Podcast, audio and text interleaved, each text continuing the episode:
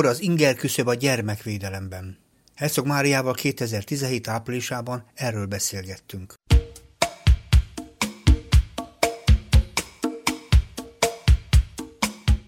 Egy olyan témával kezdünk, ami szerintem sokféle módon lerágott téma, ez pedig a gyermekvédelem, de egy olyan szempontból szeretnénk hogy kicsit róla beszélgetni, amit nem nagyon szoktunk, mégpedig az, hogy mekkora az ingat küszöb benne, mert tulajdonképpen azért azért van a gyermekvédelem, hogy segítsen a gyerekeknek, és amikor 97-es gyermekvédelmi törvény létrejött, és akkor mindenki kényelmesen hátradőlt, hogy na végre megvan. Most már tudjuk, hogy mit kell csinálni a fiatalokkal, és akkor kezdődött a történet, hogy mennyire képes például egy intézményrendszer felvenni azokat a problémákat, amit a gyerekek tulajdonképpen naponta produkálnak a családjukkal, a világgal szemben, és mennyire képes valóban megvédeni, és ebben az értelemben nem mindegy, hogy milyenek, mekkora az inger küszöb. Úgy tűnik, hogy az elmúlt időben időben nagyon magas lett. Nagyon magas és nagyon alacsony, attól függ, hogy milyen szempontból nézzük. Azt gondolom, hogy a 97-es törvénynél nem dőlt hát a senki, vagy legalábbis remélem, hogy nem nagyon dőlt hát a senki, hanem abban reménykedtünk, hogy az a meglehetősen akkor radikálisnak tűnő szemlélet, amit abban meghatároztunk, és ami egyébként nem mindenkinek volt ínyére, tehát ez nem volt egy ilyen értelemben konszenzusos törvény, hanem mi, akik radikálisabbak voltunk, hogy úgy gondoltuk, hogy sokkal távlatosabbnak kell lenni a törvénynek, mint hogy egy picit e, javítsa a fennálló helyzetet. Nekünk elég vérmes reményeink voltak, és mai eszem szerint e, azt is gondolom, hogy nagyon sok mindenkit elijesztettünk azzal, hogy e, hihetetlen nagy léptekkel akartunk haladni. Én ebben hát azt gondolom, hogy részben pozitív, részben negatív szerepet játszottam egyfelől, mert nagyon sok mindent hoztunk sokat magammal, a, ami új volt, és ami a nemzetközi gyakorlatban bevált, másrészt nem vettük figyelembe, és ez nagyon fontos gyerekvédelmi szempontból is, a gyerekekkel és a családokkal való munkában is, nem vettük figyelembe, hogy azok a szakemberek, döntéshozók, az a környezet, amiben ezt megvalósítjuk, ők nem értek még ehhez oda, és ez nem az ő hibájuk, hanem egyszerűen a rendszernek nagyobb volt a nehézkedése, és lényegesen nagyobb a tehetetlenség, és rengeteg érdeket sértettünk meg.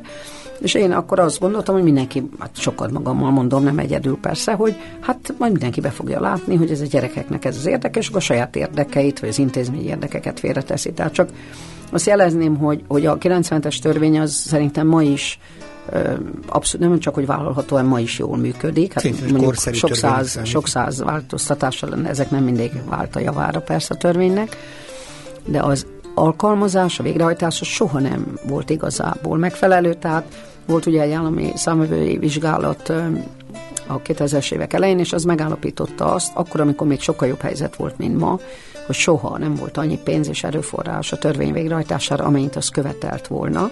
És itt elsősorban például arra gondolok, és gondolom a számvevőszék is erre gondolt, hogy e, ahhoz a, az attitűdváltáshoz, gondolkodásváltáshoz, ami abszolút szükséges lett volna ahhoz, hogy egy teljesen decentralizált rendszerben elsősorban a helyi ellátásokra, az úgynevezett kapuőri funkcióra, tehát hogy megelőzzük azt, hogy a gyerekek kikerüljenek a családjukból, illetve arra a reintegrációra, hogy visszakerülhessenek a családjukba hogy erre fókuszáljon egy rendszer, ahhoz nem csak pénzügyi feltételek nem álltak rendelkezésre, hiszen ha megnézzük, hogy hogyan stafírozták ki a gyerekjóti szolgálatokat, nagyon szegényesen, hogy mennyi puffer háttérszolgáltatás épült ki azért, hogy a, ne a gyerekjóti szolgálatoknak kelljen mindent, mint Méchenfű rá lesz ugye megcsinálni, hanem nyugodtan diszpécselhessék a családokat különféle szolgáltatásokhoz, akkor azt kell, hogy mondjam, hogy semmilyen feltétel szinte nem volt mhm. biztosítva, uh-huh. és mindazoknak az átképzése, továbbképzése, akik például nagy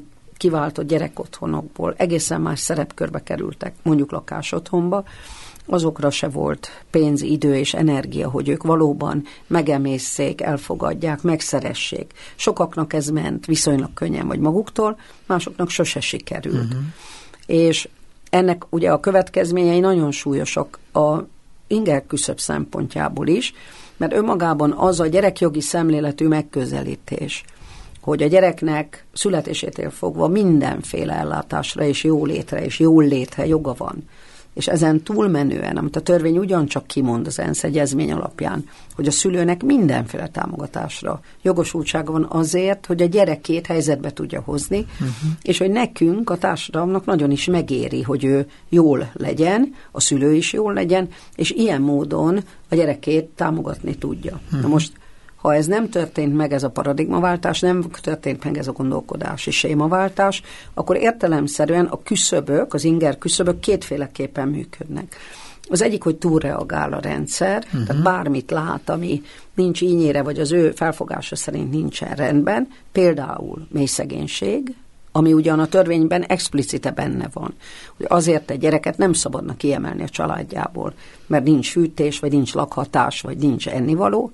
Ennek ellenére a közvélemény és sajnos a döntéshozók támogatásával is nagyon sok területen dolgozó szakembernek, vagy utasítása, vagy a saját ízlése szerint is evidens, hogy csecsemőket nem engednek haza a szülészeti osztályokról határozat nélkül, mert otthon mit, nincs beüvegezve az ablak, vagy nincsen pólyázóasztal, ugye uh-huh. horrible kiságy se, ami egyébként a törvény szerint az alapellátás dolga volna, hogy segítse a szülőt abban, hogy legyen neki ilyen. Uh-huh. Más esetekben, ha megnézzük a Sziget-Szent Miklósi ügyet, ha megnézzük a gyöngyösi gyerekhalál ügyet, hogy csak egy kurens ügyeket ö, emlegessek, ott akkor viszont hát eltelik 7-8 év, és semmi nem történik, miközben mindenki tudja, hogy nagyon súlyos uh-huh. helyzetek vannak, és abszolút nem reagálnak. Uh-huh. Az én félelmem ezzel az inger küszöbb dologgal az, Ugye a túlreakció az nagyon gyorsan látszik, mert ugye ott látod, hogy például most Magyarországon először a rendszerváltás óta az utóbbi három évben megugrott a beutalások, szakállatásba történő uh-huh. beutalások száma, ami rettenetesen nagy baj, mert ilyen nem volt 20 évig, és nagyon büszkék voltunk rá. Uh-huh. Nem elég, hogy csökken abszolút értékben is a gyerekszám, a beutalások száma nominálisan is, és hát relatív értelemben uh-huh. is nő, ami borzasztó nagy baj ráadásul ugye ez mindennel szembe megy, nem csak az európai Miért és világtrendekkel. Hát én értem csak, hogy hát, hát azért baj, szemben... mert ez azt jelenti, hogy ahelyett, hogy megerősítettük volna az alapellátást, uh-huh. ahelyett, hogy biztonságosan tudnánk a családokat erősíteni, uh-huh. ahelyett, hogy a szegénységre, megelőzésre, a szegregáció, diszkrimináció elkerülésre fókuszálnánk, ahelyett, hogy a helyi szolgáltatások minőségét javítanánk, ehelyett behozunk a rendszerbe sok ezer gyereket, ráadásul úgy, hogy maga az ellátórendszer az esetek nagy részében semmivel jobb ellátást nem Mondok tud kínálni. egy példatörténetet.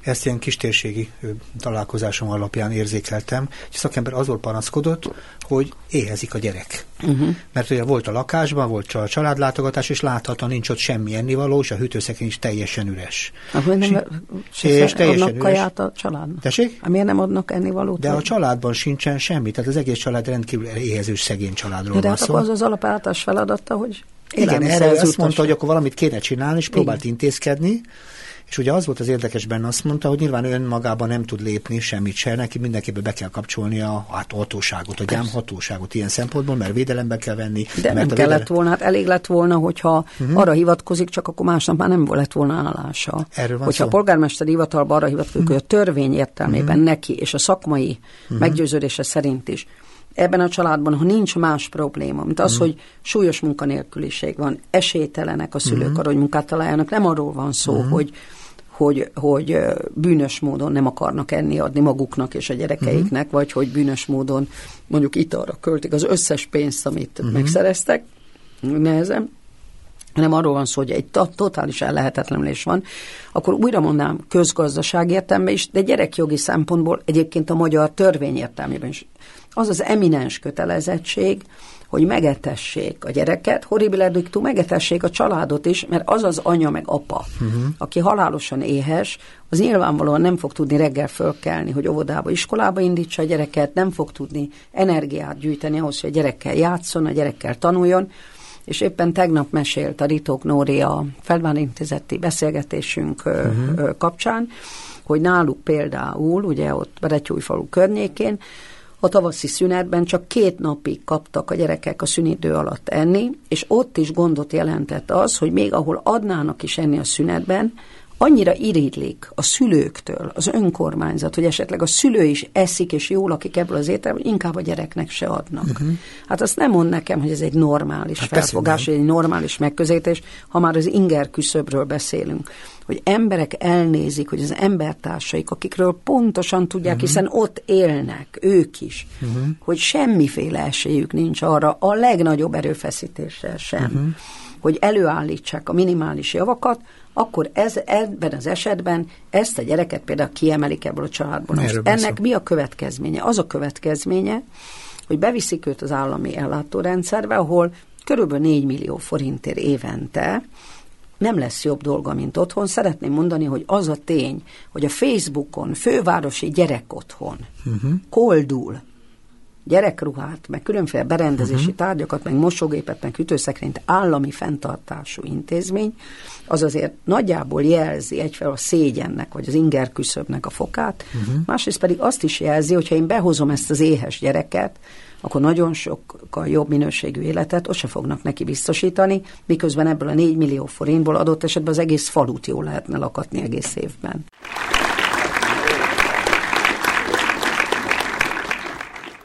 A Kapos Ifjúság Segítő magazinban Herzog Máriával arról kezdtünk el beszélni, hogy mekkora az inger küszöb a gyermekvédelemben, és valami olyasmit mondtunk, hogy egyrészt túl nagy, másrészt túl alacsony. Uh-huh. Túl nagy abban az értem, hogy érzéketlen egy csomó igazi megpróbáltatásokra, ami egyébként a gyerekekkel megtörténik. Főleg most a szakellátások környékén érzékeltünk ilyen történeteket, és bizony túl érzékeny azokban a történetekben, amiben eszköztelen, mondjuk éppen a társadalmi problémák egy fontos területéről beszéltünk éppen a szegénységről, ami milyen módon rázza meg például a családokat és a gyerekeket, és ezzel kapcsolatosan a gyermekvédelem önmagában eszköztelen, ahhoz igenis egy fontosabb támogatási rendszer kell mögé, most legyünk ezt, tehát önmagában egy családdal foglalkozó gyereket segítő szakember, az csak akkor tud egy ilyen családba segíteni, hogyha megvan hozzá a muníció, magyarul a családok is tudnak enni, nem csak a gyerek, és nem azért kell a gyereket kikapni egy, egy családból, mert éhes, hanem azért, mert valóban baj van vele. Ugye? Hát vagy, ami legalább ennyire izgalmas, hogy a, úgy tűnik, hogy a kollégák egy része annyira rossz állapotba került egzisztenciálisan és mentálisan maga mhm. is,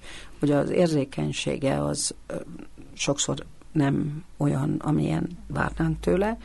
Ennek el szeretném mondani újra és újra, ezt most nagyon sok helyen mondom, hát ha valaki meghallja, uh-huh. ugye a szociális szférában még az egészségügyhöz és az oktatáshoz képest is rendkívül alacsonyak voltak a béremelések. Uh-huh. Tehát, hogyha megnézzük azt, hogy mondjuk két felsőfokú végzettségű főiskolát vagy egyetemet végzett szociális szakember, de mondhatnám védőnő, mondhatnám tanító, óvónő, tanár, együtt él, és van két gyerekük, akkor a két közalkalmazotti fizetéssel a létminimum alatt élnek, tehát az egyfőre jutó jövedelem a négyfős családban az alá megy a szegénységi minimumnak. Uh-huh. Most ez azt jelenti, hogy miután sem a családi potlék nem emelkedett ugye az elmúlt, most már közel tíz éve, a gyes összegesem, a öregségi nyugdíj ö, ö, minimum se, ez azt jelenti, hogy, e, hogy nagyon magas státuszú középosztálybeli, tehát a kormány által preferált alap helyzetűnek tűnő családok is, akik maguk ugye segítőfoglalkozásúak, azok nagyon gyakran a klienseikre haragszanak sajnálatos módon, és nem azokra, akik ezeket a szörnyű döntéseket hozzák, vagy akik ellehetetlenítik az ő életkörülményeiket. Uh-huh. És ugye ráadásul az külön nehezíti az életet, hogy nem elég, hogy rosszak a fizetési feltételek, nagyon rosszak a munkakörülmények is, hiszen az a tény, hogy rengeteg pénzt kivontak a látszat ellenére, mert ugye az a győzelmi jelentés, hogy mindenhol rengeteg pénz van, de azt pontosan tudja mindenki, aki életében már járt mostanában rendelőintézetbe, vagy óvodába, iskolába, vagy, vagy bármiféle gyerekjóléti szolgálatban, vagy családsegítőben, hogy a munkafeltételek is rettenetesen rosszak. Egyfelől a közvetlen munkafeltételek, tehát mit tudom én, a uh-huh. adatbázisokhoz hozzáférhet, számítógépes ellátottság, vagy a adminisztrációs terhek növekedése, miközben a szakmai munka minőségét nem lehet jól emelni, az esetszámok növekedése, hiszen nagyon súlyosan uh-huh. visszafogott létszám. Sőt, most a megkettőzött alapellátás miatt még a bürokrácia megduplázódott. Arról és nem ugye... beszélve, hogy, uh-huh. hogy abszolút megváltoznak a struktúrák, állandóan uh-huh. jogszabályok jönnek, mire kijönne a végrehajtási rendelet, megváltozik maga a jogszabály, nevelőszülői ellátás, mm. járási, gyámhivatali rendszer, gyerek, esetgazda, gyám, esetgazda, minden uh-huh. állandó mozgásban van, és ugye ennek az a következmény, hogy rossz a közérzete annak, aki ott dolgozik, mert ha egyébként elhivatott és boldogan csinálná, de egyfelől iszonyatos egzisztenciális zűrbe van, mert ő maga uh-huh. se él meg abból a fizetésből, amit, meg jövedelmből, amit ö, kap. A másik pedig, hogy olyan mennyiségű a munka, hogy az a frusztrációja van, hogy bármennyire szeretne innovatív, nyitott, jó uh-huh. és ügyes lenni, és szeretne sok időt tölteni, hát olyan esetszámokkal és olyan súlyosságú problémákkal küzdik, hogy praktikusan, ugyanúgy a közleti orvosnál, hát pont öt perce van arra, hogy teljes mélységében megismerje az esetet. Uh-huh. Hozzáteszem, ezt tovább nehezíti az, hogy krónikusan hiányzik bármiféle olyan támogató szolgáltatás, amelyik a családok vagy a gyerekek életében az egyébként szociális munkás, mondjuk az alapellátáson dolgozó által megállapított nehézségekre valamiféle gyógyírt adna. Ennek a következménye az, ami elfogadhatatlan, és elfogadhatatlan frusztráló a szakembernek is, hogy ő tulajdonképpen magatartási szabályt ír elő egy olyan család uh-huh. tagjainak, akiknek pont az a problémájuk, hogy be se látják ennek a magatartási szabálynak a miben létét, mert mondjuk egy olyan sok ö, generációs zűrből jönnek, vagy éppen depresszióval küzdködnek, uh-huh. vagy éppen nagyon fiatalok, vagy éppen uh-huh. egy nagyon súlyos életkrízisben vannak. Na most akkor, ha arra korlátozódik a családgondozás, hogy tessék abba hagyni az ivást, tessék holnapra lakásügyet uh-huh. rendezni, tessék a gyereket rendszeresen elhordani a, nem tudom én, a cukorbeteg gondozóba, ami egyébként 100 kilométerre van, és ott sincsen szakorvos, akkor értelmszerűen az történik, hogy a család nincsen gondozva, noha látszak papírforma uh-huh. szerint van, az, aki tisztességes szakember, az rettenetesen érzi magát, és közben elveszítjük ezeket a családokat, és elveszítjük a gyerekek esélyét arra, hogy tisztességes ellátást kapjanak. Na most én újra és újra szeretném hangsúlyozni, hogy az, hogy ennek erre való reakcióként az önkormányzatok boldogan és örömmel megszabadulnak ezektől a problémás családoktól olyan módon, hogy a gyerekeket kiemeltetik a családból. Ez egyfelől mindennek ellentmond, amiben hisz uh-huh. tisztességes ember, ellentmond a gyereki jogoknak, ellentmond az emberi jogoknak, ellentmond egyébként a gyerekvédelmi törvénynek és mindennek, de ellentmond a józanésznek is, uh-huh. mert azt mindenki tudhatja, hogy attól, hogy egy kisgyerek bekerül a szakellátásba, ettől sajnos a problémák otthon nem fognak megoldódni, tehát a mhm. visszakerülési esélye minimális. Viszont, amint az előbb is említettem, az ellátórendszer is küzdik, hiszen például mondjuk a nevelőszülő ugyanúgy nem kap pénzt arra, uh-huh. hogy a gyógyszert ki tudja váltani, hogyha egy krónikus beteg gyerekről van szó, vagy a gyógyászati segédeszközöket meg tudja neki vinni, vagy el tudja ordani a nem létező pszichológushoz a nem létező autóbuszjárattal, miközben felügyelet nélkül otthon kéne hagyni a másik két-három gyereket, uh-huh. aki szintén ő felel. És akkor még olyan luxus ügyekről nem is beszéltünk, hogy mondjuk egy gyerek nek nincs esélye ahhoz, hogy minimális szabadidő tevékenységeket folytasson, hogy nincs esélye arra, hogy sportoljon, hogy zenét tanuljon, hogy dráma, pedagógiai dolgokba vegyen részt, megtanuljon úszni, vagy nyaralni. Kortási menni. közösségben élhessen. Pontosan az egész, pontosan. ez egy fontos tanulási terep. Ez a szabad idő, amit a gyerekeknek szoktunk mondani, ez nem egy borsodi szorongató futballdrukkerről szól, hanem arról szól, hogy egymást tanuljuk ezen a címen. Tehát a gyerekek szabadidője ez ugyanolyan tanulási terep, mint az iskola Abszolút. maga. So, sokkal fontosabb, ha Én azt van. nézzük, uh-huh. ezt, ezt is ugye nem győzzük ismételgetni, hogy a formális oktatásban kevesebb, mint 30%-át szerezzük meg az ismereteinknek. A szabad játék, a kortárs Igen. csoport, a, a felfedezés, az ingergazdag környezet, ami nem feltétlenül azt jelenti, hogy a Disneylandbe kell járni két hetenként, uh-huh. hanem az, hogy egyszerűen például egy gyerek kiszakadhat abból a megszokott uh-huh. környezetéből, ahol van, vagy olyan helyzetekbe kerülhet, ahol kipróbálhatja magát, hogy hősterápiába vehet uh-huh. részt. Tehát, hogy egy olyan gyerek, akit lúzernek tartanak, vagy uh-huh. zaklatásnak a, a, az elszenvedője, azt egy olyan helyzetbe hozzuk, amikor kiderül, hogy viszont ő sakkozik a legjobban az uh-huh. osztályba, vagy éppen ő tud a legjobban fáramászni. Fontos témáról beszélünk, mert amikor a gyermekügyi törvény született, akkor voltak ilyenfajta peremfeltételek, mondjuk legyünk egyszerűen már változó mértékben, de mégis voltak. És úgy tűnik az elmúlt időben ez radikálisan csökkent a mm. gyerekek környezetében. Az azt jelenti, hogy ráterhelődött a gyermekvédelem egyébként is nehézkes rendszerére. Ez a többletteher, ez a többlet feladat, mert jó-jó, hogy nagyon súlyos bajok vannak itt ott a gyerekek napi felnőtté válásával kapcsolatos elemi dolgok nincsenek, de a többi sincsen. Tehát eszköztelen a ilyen szempontból a család. De, de én, én azt látom, és erről elég, elég fontos volna többet beszélni, hogy ugyanakkor a felelős felelősséget visszanyomják a családra. Tehát az, Igen. hogy megszűnnek ezek a lehetőségek, azzal nem azt mondják, hogy végtelen sajnáljuk, nincsenek forrásaink, de mindent megteszünk, azért uh-huh. mondjuk, hogy a legegyszerűbb lehetőségeket biztosítsuk egy pingpongasztal, vagy egy uh-huh pénteken, szombaton este is nyitva tartó iskola, ahol közösségi programokat uh-huh. szervez mondjuk a, az iskola és a szülőket is bevonja egy olyan településen, ahol egyébként semmilyen szórakozási uh-huh. lehetőség nincs, és miért ne lehetne párnacsatát rendezni, ugye mondjuk péntek este az iskola tornatermébe, ha van neki, de ha nem, akkor folyosón. Uh-huh hanem hogy hanem hogy egy, hogy egy iszonyatos teher van a, a, a családokon azzal, hogy nem elég, hogy ő maga krízises helyzetben van, nem elég, hogy nehézségei vannak, de még állandó bűntudatot is kell érezni amiatt, hogy nem jó helyen lakik, hogy nem jó helyen dolgozik, hogy keveset keres, vagy nem keres semmit, uh-huh. és a minimális esélyt se tudja a gyereke ö, számára biztosítani, és mindezen közben úgy tűnik, de ez ugye nem csak a gyerekek esetében van így, és ezt is drámainak tartom, uh-huh. hogy a családokra ugye egy sokszoros teher nehezedik, hogyha megnézzük, hogy, a, hogy az új jogszabályok szerint ugye nagyon explicit módon az idősek esetében is az visszacsúszik arra a második középső generációra az idősek ellátásának terhe, akik egyébként ezeket a gyerekeket is kellene, hogy fölneveljék, mert hiszen az idős ellátásban, ugye most, ha megnézzük a jogszabályokat, akkor drasztikusan lecsökkent a házi gondozásnak az esélye, ami pedig tudjuk, hogy a világon mindenhol a legtámogatottabb, hiszen sokkal jobb, mint az idős uh-huh. otthon, sokkal jobb, mint bármi más egyfelől a méltóságát segíti megőrizni az idős embernek, másfelől pedig uh-huh. az önálló életvitelét. Ráadásul most kötelezik is a szülők. És a, kötelezik a, a gyereket pontosan annak a szülőnek az eltartására, uh-huh. aki egyébként évtizedeken keresztül fizette a társadalombiztosítási hozzájárulást és a nyugdíjellátást, tehát ő neki azokra a közösségi szolgáltatásokra és nyugdíjakra ígérvénye volt uh-huh. egy korábban befizetett, uh-huh. sok évtizedes munka alapján, uh-huh. és ez még nem az a generáció, akire azt mondhatják, hogy na de hát minimálbérre volt bejelentve fiatal kora óta, vagy elkerülte a, a nyugdíjárulék fizetést. Ugye ugyanez a helyzet a fogyatékosokat nevelő, vagy krónikus betegeket gondozó családokban, ahol amúgy is iszonyatosan nehéz az élet. Uh-huh. Nem kell ahhoz gyerek, hát elég, ha van egy testvér, van egy idős szülő, egy demens szülő, vagy bárki, uh-huh. vagy bármilyen hozzátartozó házastárs, partner, uh-huh.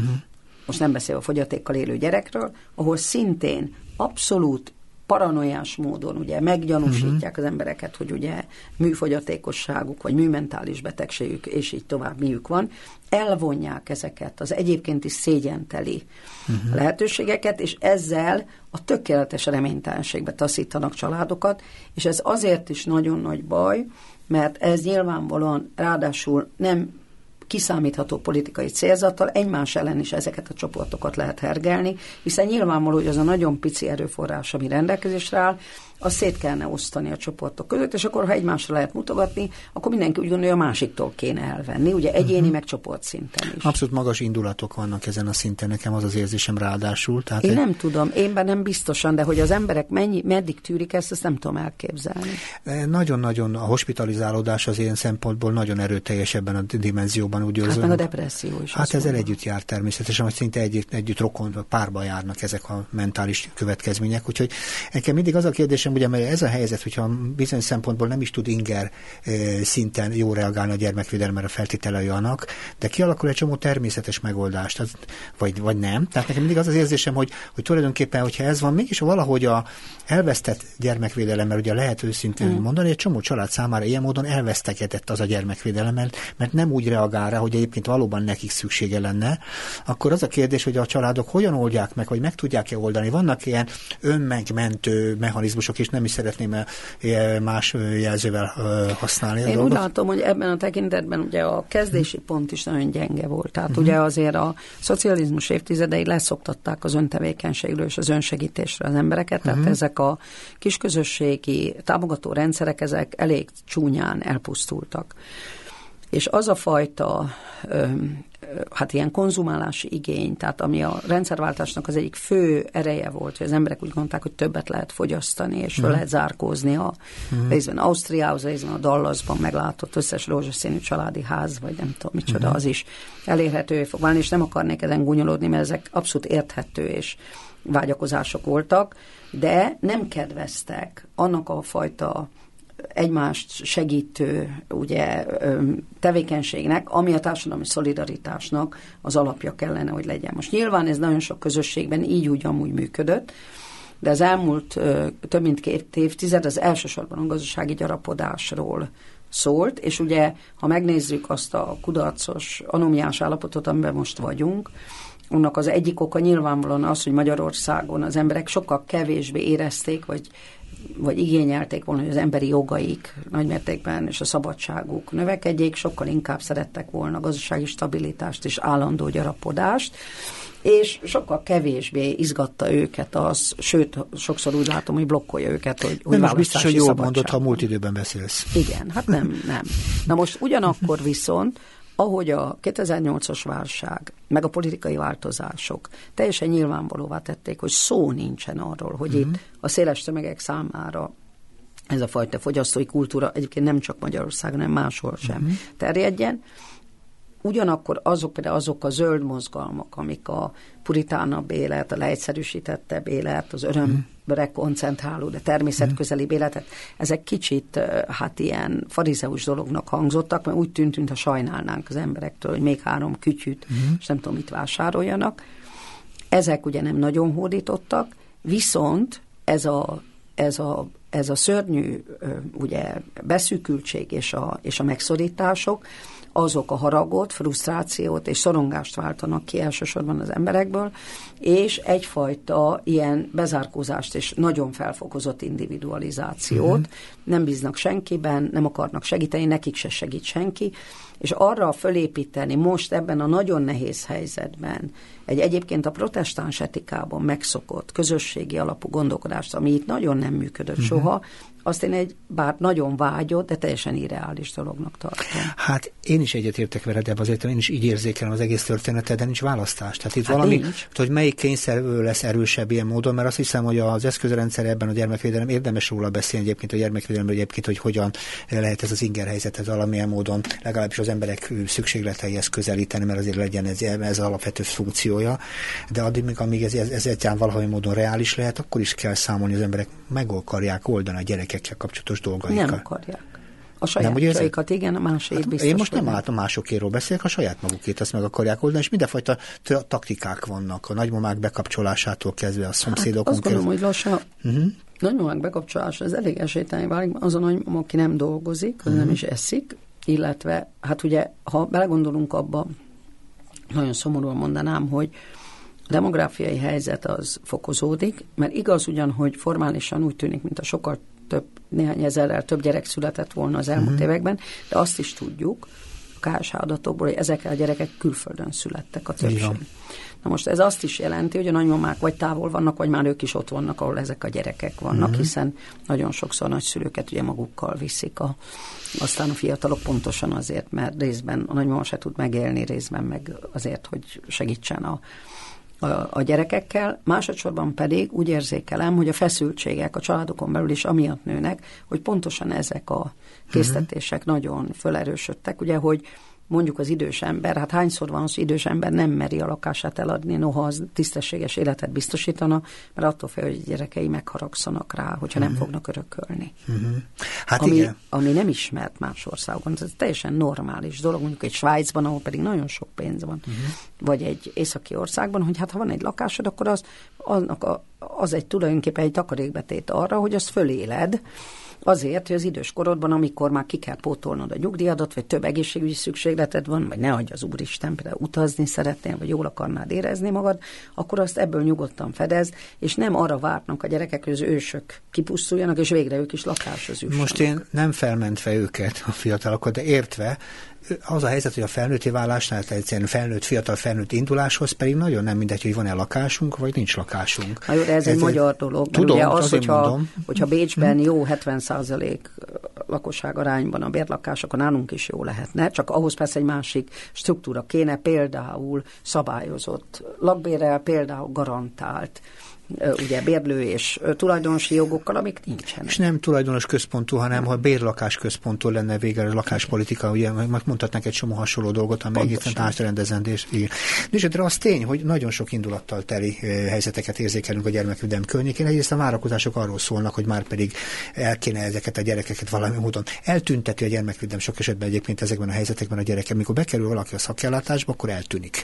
eltűnik. Jó, de ugye itt azért nagyon nagy bajok vannak, és hogyha Persze. valaki nem ér ért a gyerekvédelemhez, az talán akkor is érzékeli, hogy van egy nagyon erős tendencia most, egyébként a magyar kormány is ebben uh-huh. szerepet vállal, és a parlamenti döntések is ebbe az irányba hatnak, hogy felfokozottan deinstitucionalizálni kell, tehát a gyerekotthonok helyett a gyerekeket családszerű elhelyezésekbe kell. Tehát ennek nagyon sok akadálya van. Az egyik akadálya az az, hogy nincs kormányzati stratégia arra, hogy ezt, hogy ezt hogyan kell végrehajtani, és ezt hét éve nézzük, hogy miközben ö, ugye a retorika szintjén a nevelőszülők minden határon túli támogatása van, arról nem hallunk egy vakhangot sem. Most ugye megszólalt az államtitkár úr ezügyben, mert már túl sok, nyilván nagyon sok kritika érte őket, úgyhogy legalábbis a kijelentések szintjén megszólaltak, hogy a vérszerinti családok megerősítése és a családba visszagondozást kellene erősíteni, mert hiszen azzal szembe kell találkozniuk, amit Persze megmondhatott mindenki előre, aki egy hétnél többet eltöltött a magyar gyerekvédelemben, vagy akármelyikben, hogy nem lesz számolatlan mennyiségű nevelőszülő, aki bármilyen nehéz sorsú, komplex szükségletű, alacsony kisbabát vagy kamaszt, ne adj Isten, magatartási zavaros fogyatékkal élő gyereket befogad, tehát bármennyire is úgy gondolták, hogy olcsóbbá fogják tenni a rendszert, azt csak nagyon halkan jegyezném meg, hogy a jó nevelői rend, szülői rendszer nem olcsóbb, hanem hatékonyabb, mint a mhm. gyerek otthon. Mm-hmm. És ugyanakkor a lakásotthoni rendszer, amelyiknek persze ki kéne egészíteni ezt az egész, egészet, ez nem úgy működik, ahogyan működnie kéne, ez 97-es bűn is, hiszen mm. nagyon sokan küzdöttünk azon, hogy meggyőzzük a döntéshozókat, hogy ne 12 fős lakásotthonokat, hanem sokkal kisebb létszámú lakásotthonokat csinálnak, 4-6 főseket, mert abban az egyföld családszerű, másfelől ugye a nevelési, gondozási feladatok másképp láthatók el, ha nehezebb sorsú gyerekek vannak, többes testvérsorok, uh-huh. akkor ez megoldható nem ez történt. Ugyanakkor az ott dolgozók között nagyon nagy a fluktuáció, mert nagyon nehezek a munkafeltételek, és ők semmiféle segítséget nem kapnak ahhoz, hogy ezeket a helyzeteket megoldják. Tehát azt kell, hogy mondjam, hogy nem csak, hogy eltűnnek a gyerekek, amikor bekerülnek a szakáltatásba, de rettentesen rossz körülmények közé kerülnek, most már a fizikai feltételeket tekintve is, de ami ennél is talán, ha lehet még fontosabb, bár az sem öröm, hogy ennyi pénzért gyerekeknek nincs megfelelő minőségű étel, nincs ruha, nincs ugyanúgy szemüveg, vagy nincsen szabadidős tevékenység, de amit talán még ennél is nehezebbnek látok, az az, hogy az érzelmi biztonságuk, a körülöttük levő felnőttek rájuk szánt ideje, figyelme, odafordulása, az nagyon esetleges, ha egyáltalán van. Igen, most is érdekelne, hogyha most már bekerültünk, beemeltük a szakellátásba, és hirtelen most ennek a környékén beszélünk, hogy mi van a szakellátásban. De a bekerüléssel együtt én mindig úgy érzékelem, hogy kettős traumájuk van. Egyrészt az, hogy bekerülnek, magyarul elkerülnek otthonról, az önmagában minden gyerek számára megrázkodhatás. Akkor is, hogyha borzasztó körülmények közül. És így akkor is. És a másik trauma a tényező maga az az ok, amiért egyébként bekerülnek, ami ezerféle dolgot jelenthet. Hát akkor három van.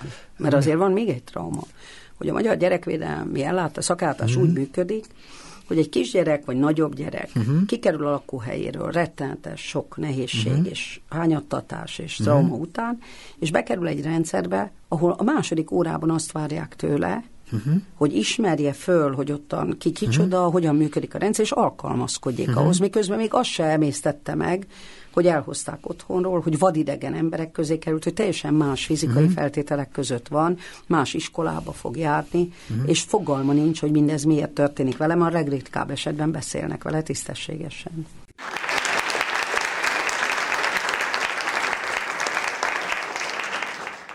Kapocs Ifjúság Segítő magazinban mekkora az inger küszöb a gyermekvédelem, ezzel a címmel kezdtünk el beszélgetni Herceg Máriával, és sok felé jártunk, jártunk olyan szempontból is, hogy túl magas, túl alacsony, és ebben az értelemben tényleg arról is van szó, hogy sokszor a nagyon durva élethelyzetű fiatalok történetében annyi média nem véletlen beszél, mert sok rossz történetről hallunk.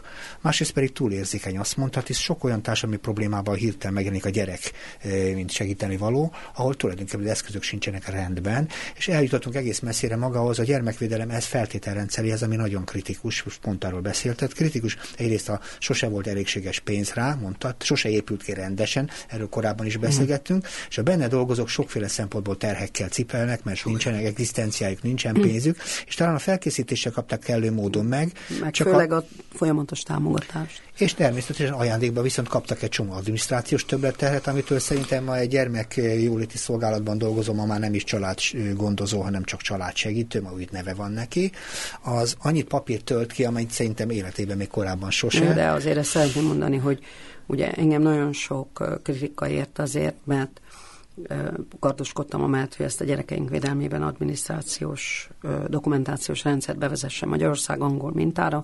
Ma is azt gondolom, hogy ez egy nagyon jó döntés volt, kivéve azt az apróságot, hogy ugye ez még mindig papír alapon működik. Noha Igen. már 97-ben, amikor bevezettük a törvényt, az angolok a Bászi Egyetemen kidolgoztatták ennek a szoftverét, és akkor, miután ez Lotus Notes alatt futott, mint a magyar választási rendszer, 6, azaz 6 millió forintba került volna az a szoftver, uh-huh. amivel ez adaptálható lett volna, és soha nem kellett volna többet papír alapon uh-huh. dolgozni, hanem nyugodtan lehetett volna elektronikusan. Ezt azonban, és ezt is nagyon szimptomatikusnak tartom, a polgármesterek megfúrták, mert uh-huh. hiszen nekik eminens érdekük volt, hogy ne legyen átlátható a rendszer, hiszen ezek a akkori szociális normatívák, ezek nem pantlikázott pénzek voltak, magyarán bármire föl lehetett őket használni, és azáltal, hogy nem átlátható és nem gomnyomással közlekednek ezek az mhm. információk, ezzel el lehetett azt érni, hogy átláthatatlan az, hogy tulajdonképpen mhm. mennyit költenek el a gyerekvédelmi törvényre,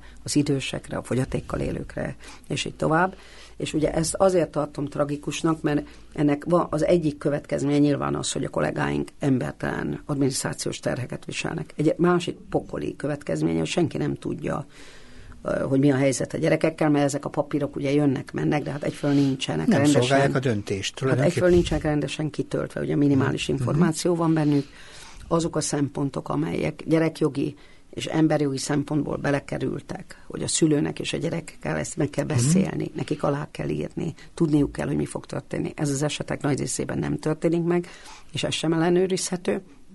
De például olyan esetekben, mint ezek a nagyon emblematikus gyerekvédelmi ügyek, mint amilyen mondjuk a gyöngyösi gyerekhalál volt, vagy a Sziget-Szent Miklós, vagy most a bicskei bántalmazás, hogy semmilyen módon nem tudott követni hogy volt-e, milyen előzmény volt, ki mit csinált uh-huh. ebben az ügyben, mert ugye az írásos adminisztráció részben hát meglehetősen sajátos, másrészt bármikor hát utána lehet írni, ez olyan, mint a ceruzási uh-huh. egy volt a, annak idején a naplóban. Hát nagy ügy, kiradírozzuk, beírunk valami uh-huh. mást.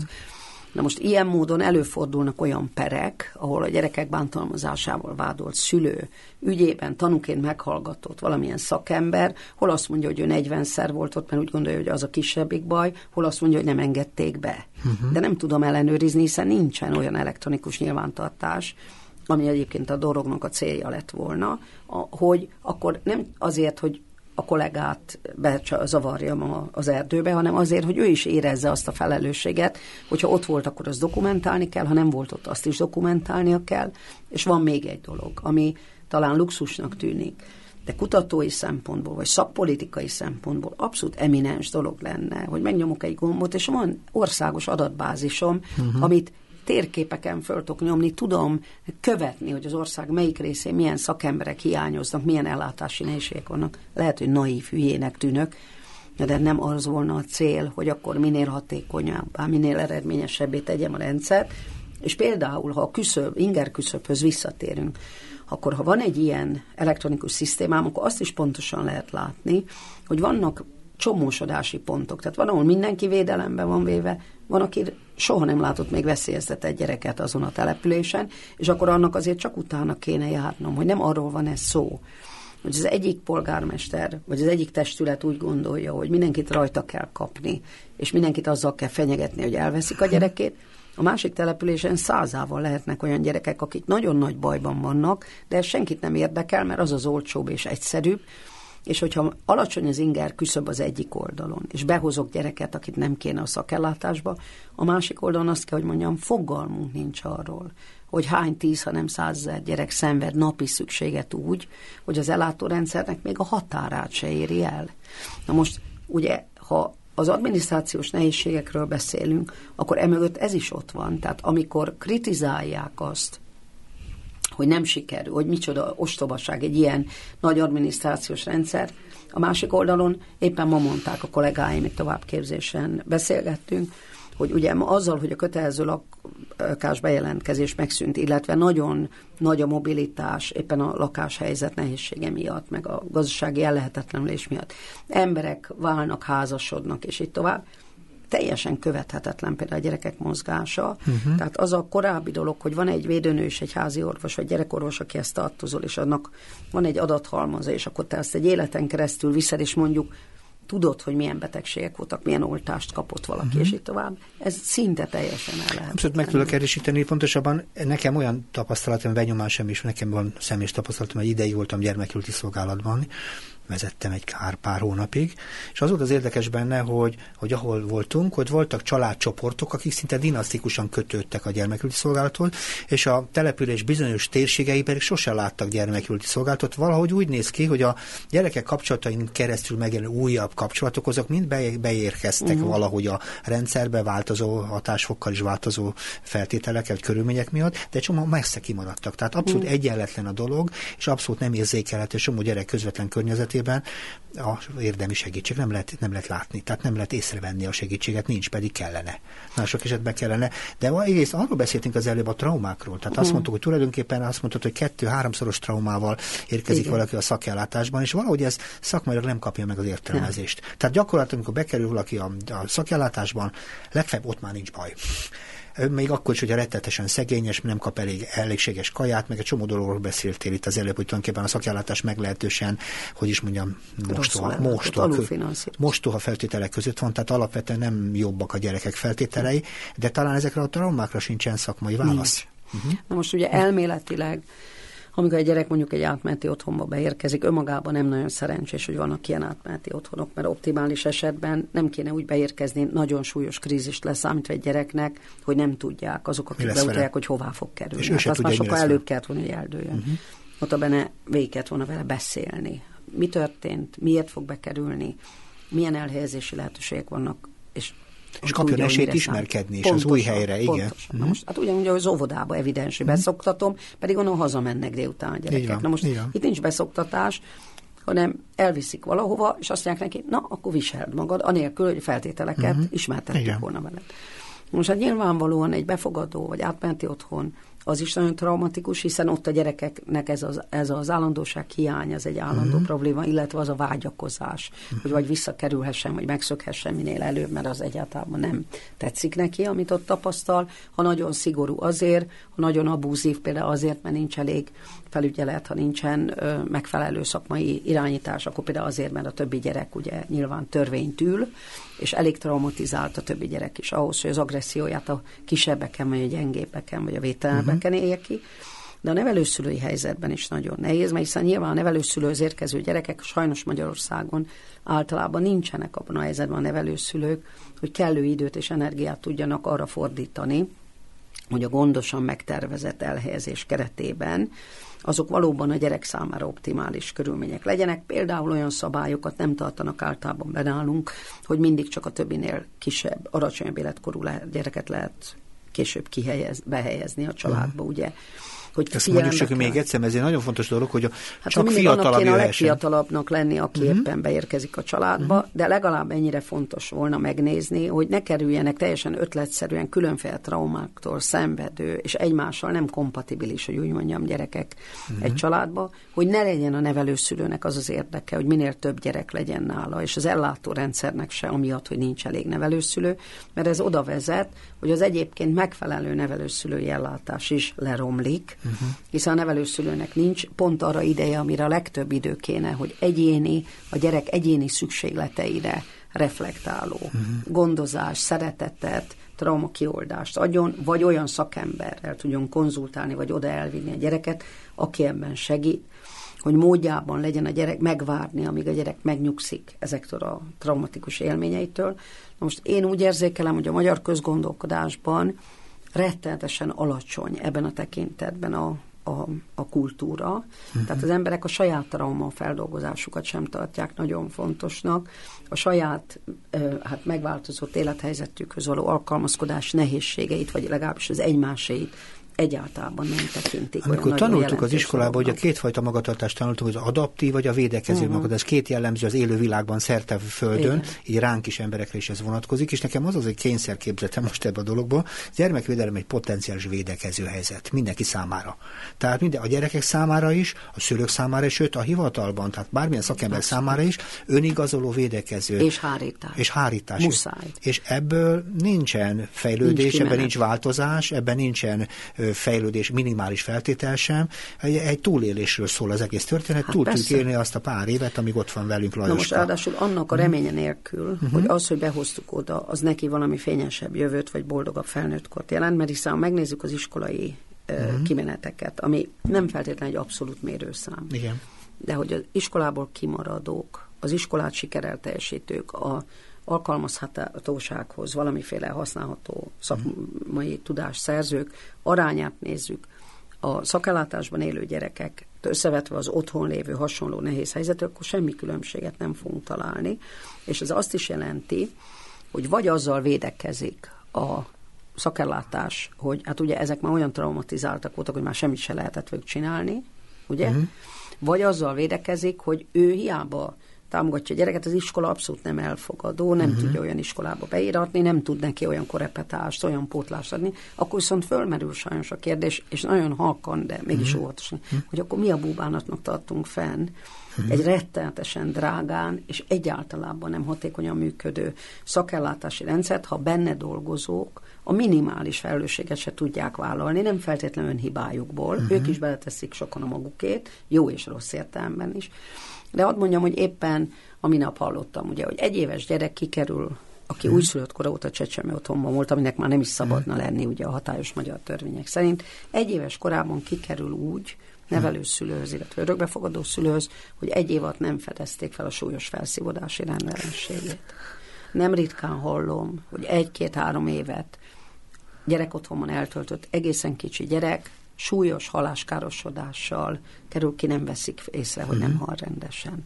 Most akkor azt kérdezem, mire költjük el ezt az évi sok millió forintot, amikor ebből a pénzből akár a szülőt is lehetett volna támogatni. Ezt a kérdést hagyjuk meg a hallgatóknak most, és most ennyi időnk volt, és nagyon köszönöm a beszélgetést. Nem volt üdítő, de rendetesen fontos, és szerintem erről sokat kéne beszélgetni, hogy eljussunk valami fontosabb lépéshez, mert ez így nagyon nem jó. Köszönöm szépen a beszélgetést Herceg Máriának. Én köszönöm. És köszönöm technikai közreműködését Kemény Daninak, és hallgassák tovább a civil rádiót Szabó András hallották. Viszont hallásra.